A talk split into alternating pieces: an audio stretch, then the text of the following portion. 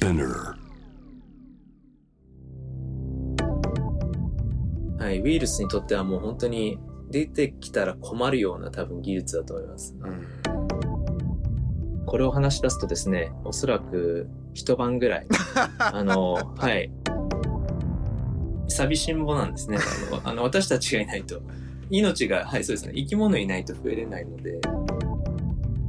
今回のコロナウイルスは、SARS コロナバイラス2、つまりまあ、1号、2号でいう2号なんですよね。赤ちゃんを産むためにこうウイルスがある意味一役買ってるっていう。Walk with Virus 生命誕生以来ウイルスと共に生き続ける人類とその未来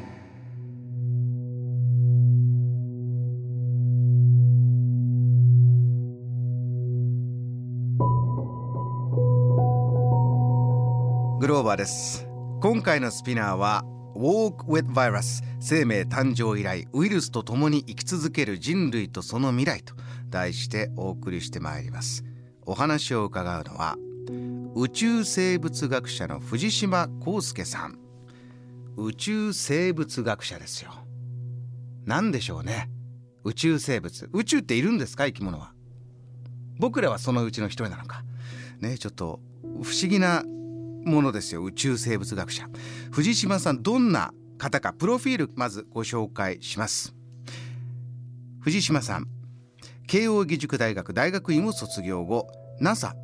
エイムズ研究センター研究員などを経て現在は東京工業大学地球生命研究所のファーストロジック寄付プログラムの特任准教授。また慶應義塾大学の特任准教授も兼任している方。ということで早速伺っていきましょう。藤島さんよろしくお願いします。こんばんは藤島です。よろしくお願いします。お願いします。藤島さん今お話伺っているのは夜ですけどもどうですか？宇宙生物学者は夜は大体何をしてるんですか？まあ宇宙生物学者といってもまあいろんな方いますから、ええ、もちろんお酒飲んでる方もいると思いますし、まあ今は自粛なのであの研究者の皆さんも結構家にこもって論文を書いたりしてる方も多いと思いますね。そうか藤島さんも、まあ、今大学で教えられてますけどもいろんなそれまでのキャリアがあってやっぱ気になりますのがこの NASA の研究員。6年ぐらい働いてました。6年ぐらい NASA の研究員もしていて、えー、今は日本で大学などでも研究、まあ、教えたりしながら一児の父親でお嬢さんのお名前何でしたっけね？えー、サナと言います。サナ。これどうしてサナかというとえっ、ー、と、NASA をひっくり返して、うん、サナです。大好きなんですよね、宇宙がね。あの、最近本当に宇宙のことが好きになって、えー、あの、この前スプーンを落としたら、あなんか地球に引っ張られちゃったって言い訳言うようになってどうしようかなと思って。サナさん、将来が楽しみですよ。本当ですね。スプーン落としたのもね、私は悪くないよってこれはもう万有引力の問題だっていうことですよね。そういうことです。素敵。藤島さんは NASA で研究されてた時っていうのはどんなもの研究されてたんです？はい、実はあの私がですね、えっと、そもそも NASA に行った理由は宇宙が好きだったっていうわけではなくて、ええ、その生物の研究をずっとしてたんですけれど大学で、はい、あの生物がどこで生まれたのかでどういうふうにして生まれたのかってすごく興味を持ってしまったんですね。生物はどこから来たのかということですか？はい。うん、で、まあ、この地球っていう星はもちろん生物たくさんいますけれどもその地球以外の星でこう生命が見つかったっていうことはこれまでまだ報告がないわけで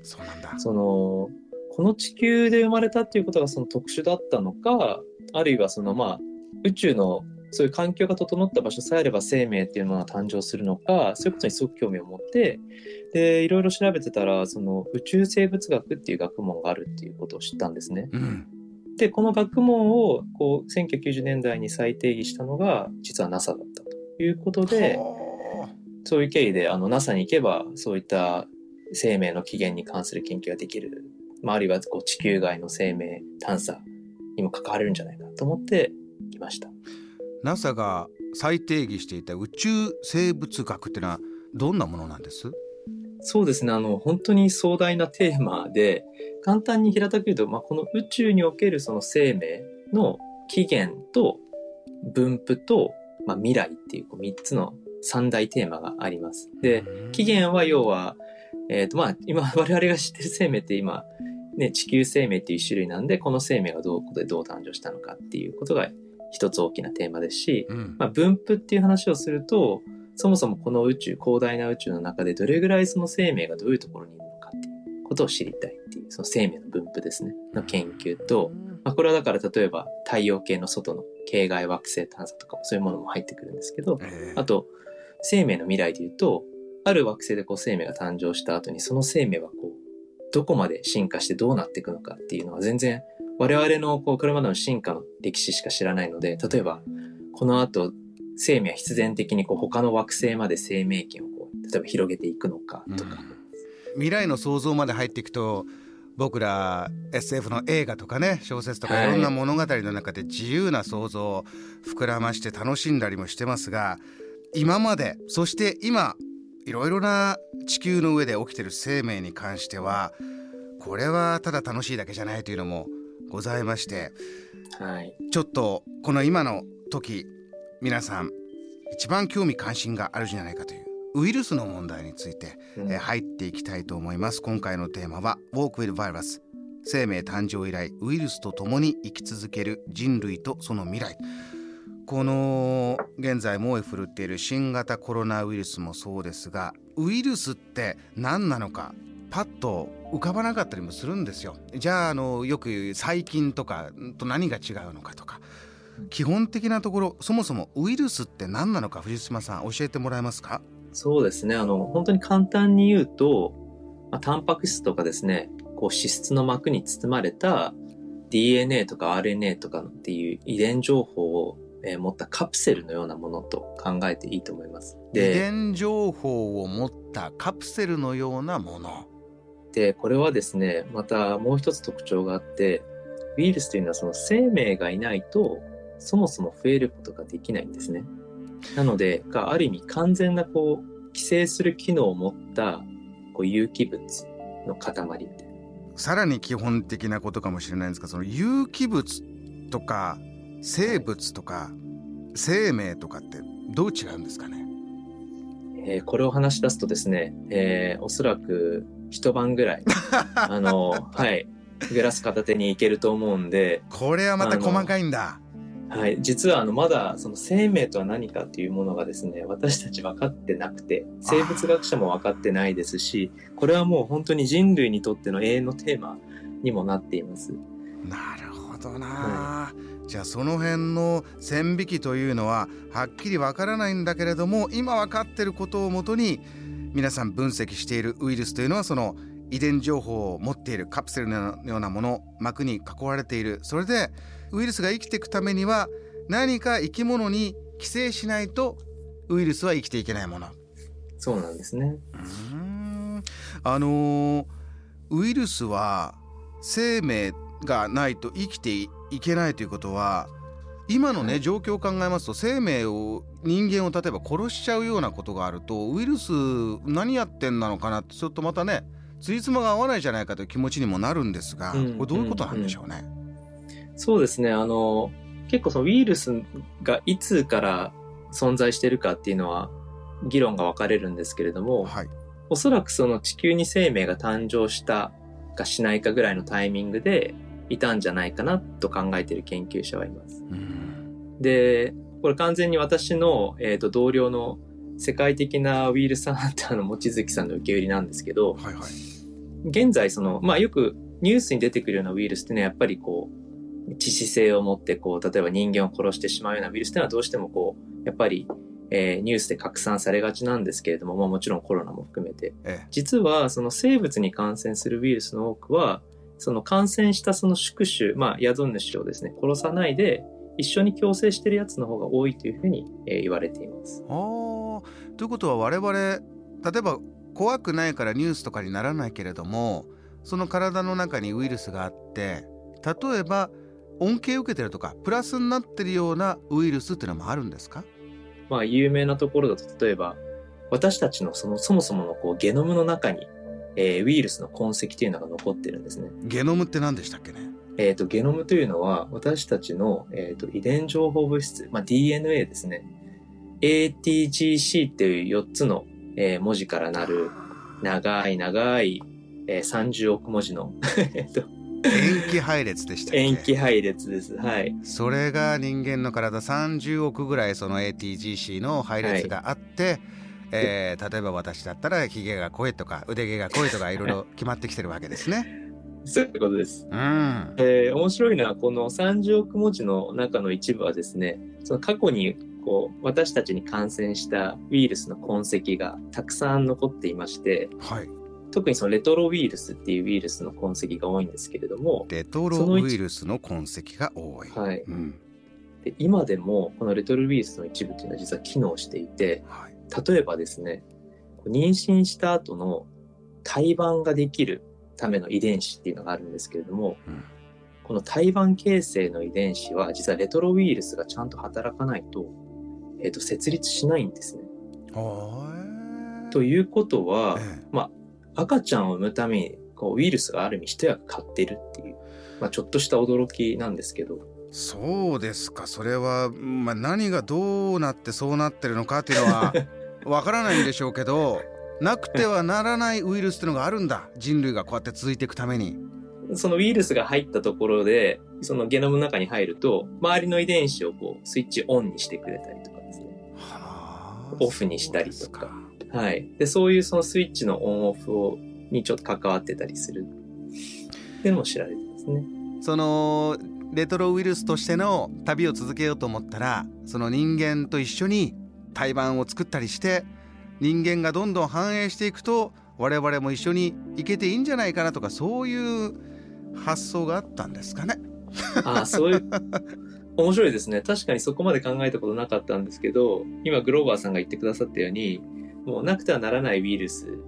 がいるかもしれないですよね。その、つまり胎盤が形成しないと赤ちゃんが産めないのでええ、子孫残せないので、ある意味そこでこうロックインしてしまったというか、こうもう完全にウイルスと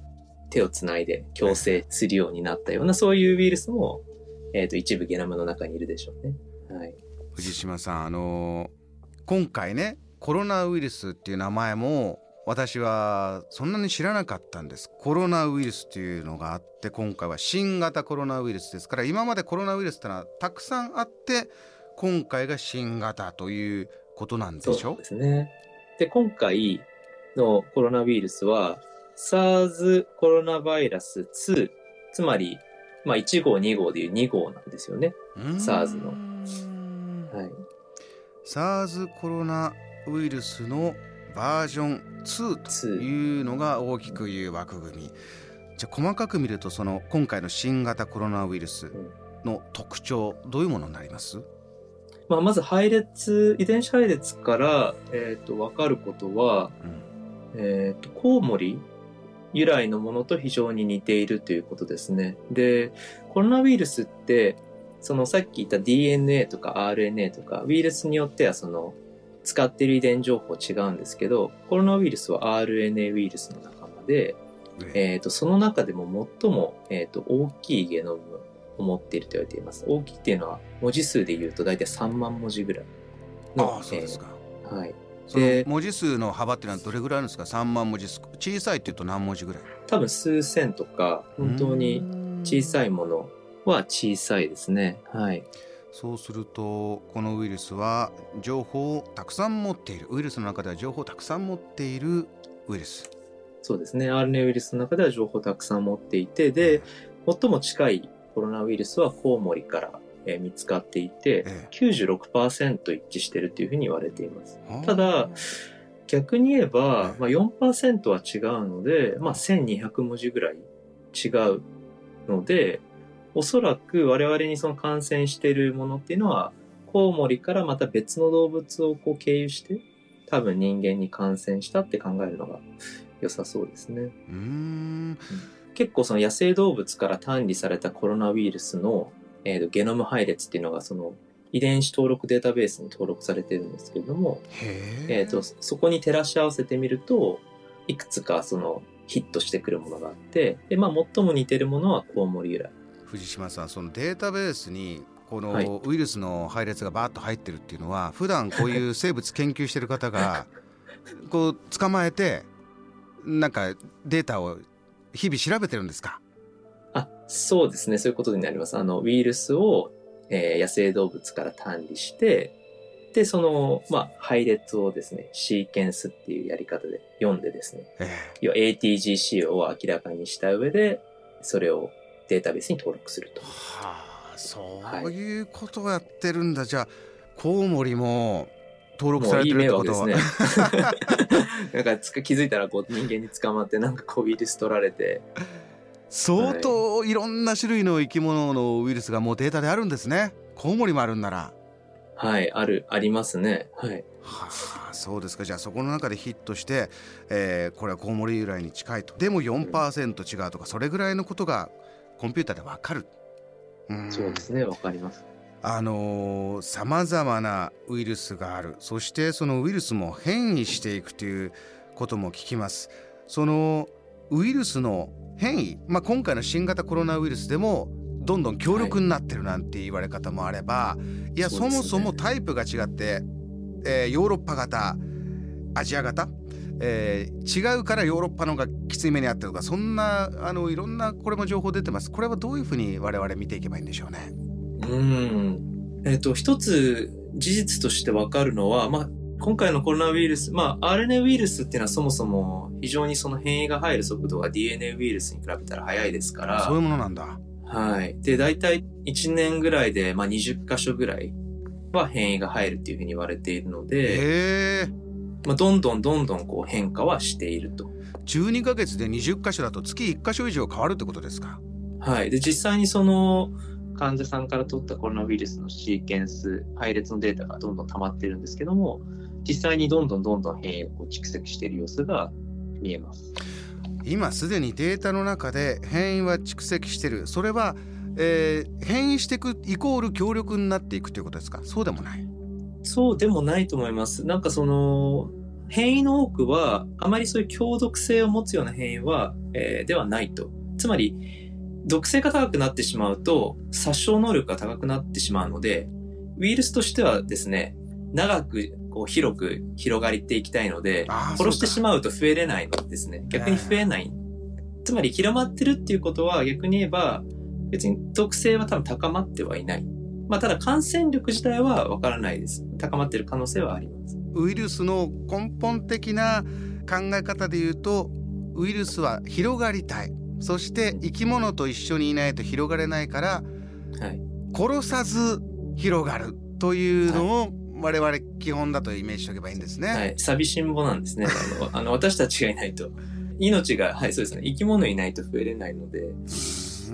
い、例えば宇宙に人間っていろんなもの設計して月まで飛んでっちゃったりするじゃないですか。はい、ウイルスっていうものでいうと人間がその人工的にウイルスを作っちゃうということもできるんですか？ああ、なるほど。面白い質問ですね。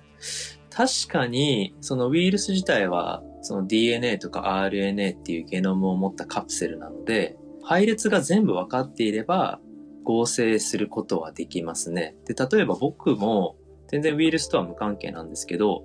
こうよく研究用にタンパク質の遺伝子とかをですね、オンラインショッピングしたりするんですよ。ええーオンラインショッピング？はい。我々ちょっとタンパク質で検索したことなかったな。アマゾンですか？まあ、まあ、遺伝子の方なんで、そうですね。あの、文字を例えばですね、ATGC の文字をこういろいろ打ち込んでですね、えー、で、ポチッと押すと、それがこう2日後とかに送られてくるわけなんですよ。短いやつはすぐ送られてきます。そうですか。じゃあ今あのねステイホームでお家で研究しててもオンラインでタンパク質さんもガンガン買いながら研究なさってるんだ。いや、あの、今は全然買ってないですけど、ね、今買って今、今買ってもあの、研究所であの実験できないんで、はい、今買ってももうどうしようもないんですけど、でも、えー、はい、あの、まあそういう感じでですね、例えばウイルスの特定の遺伝子の配列とかを注文したりすることができるんですけど、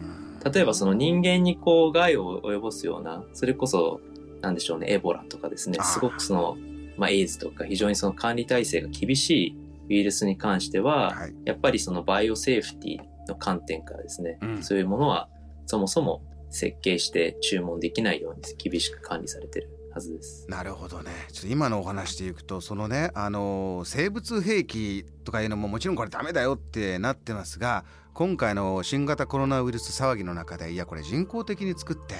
何かそういう悪い人がいるんじゃないかなんていうね不安を覚えてしまうようなあの情報がバッと回ったりしたこともありましたけどまあもちろんそんなことはないよという話が多いんですが技術的にはそうやって人工的に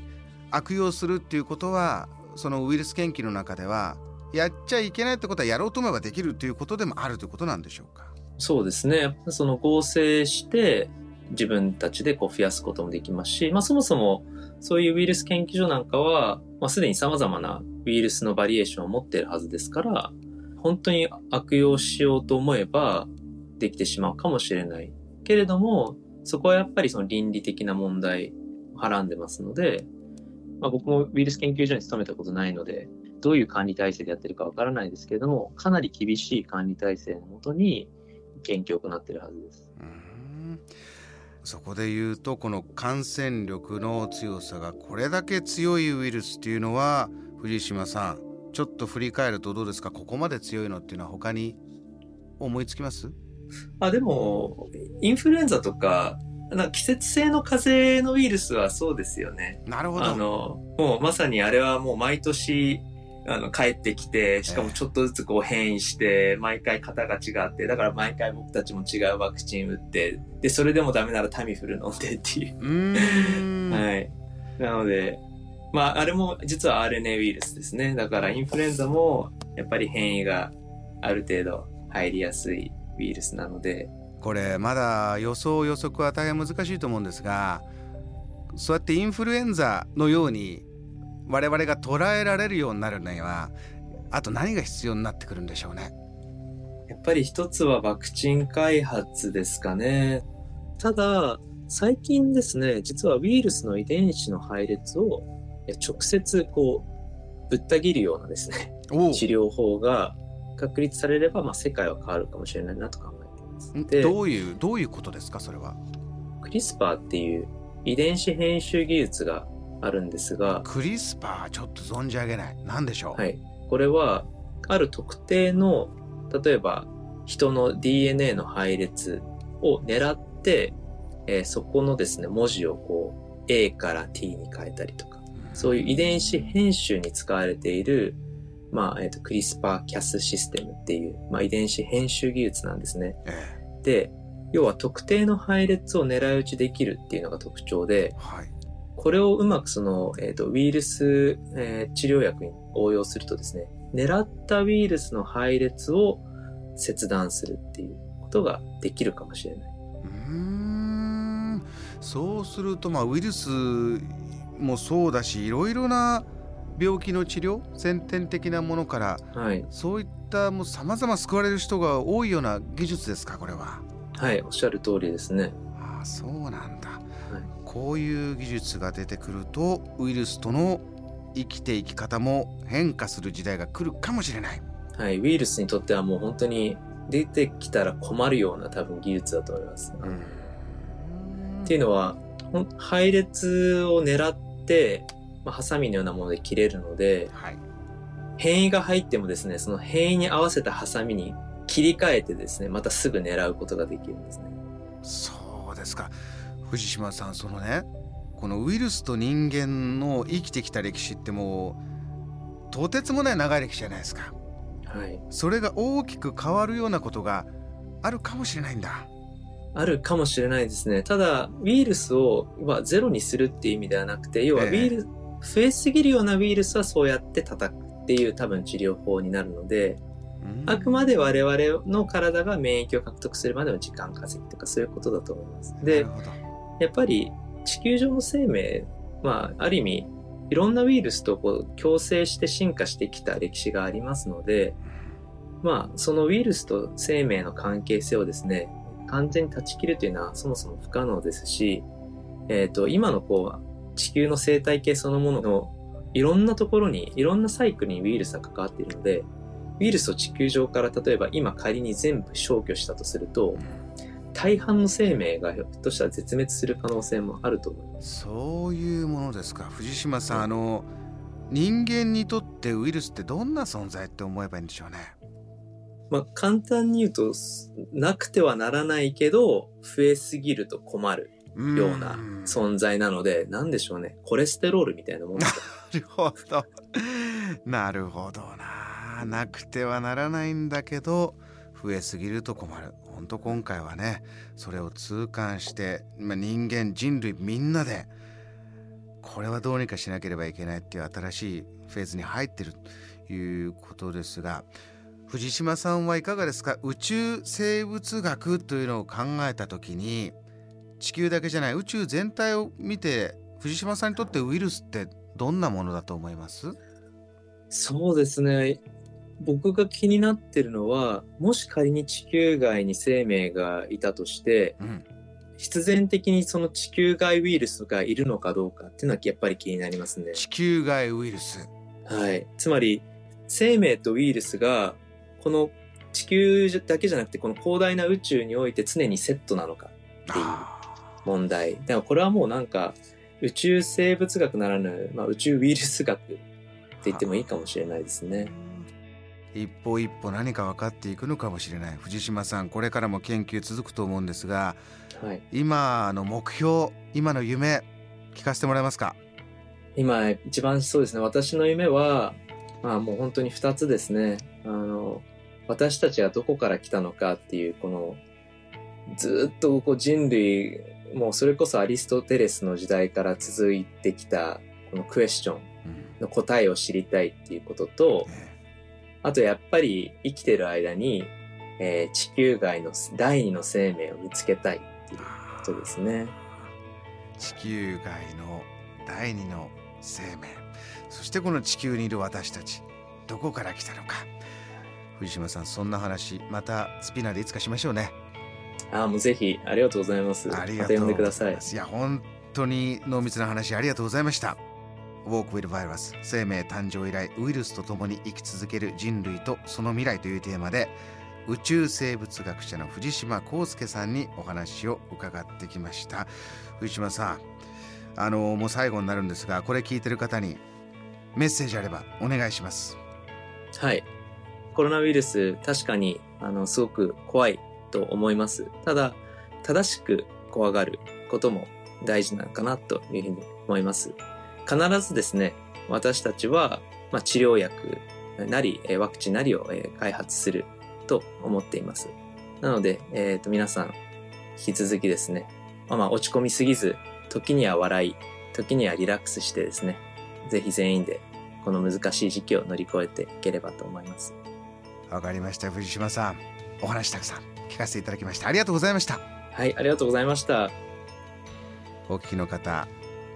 いかがだったでしょうか？宇宙生物学というと何かね？ちょっと自分の生活とは全然関係ないのかな？なんて私思ってたんですがとっても身近だし今回の新型コロナウイルスを通じてが人間のね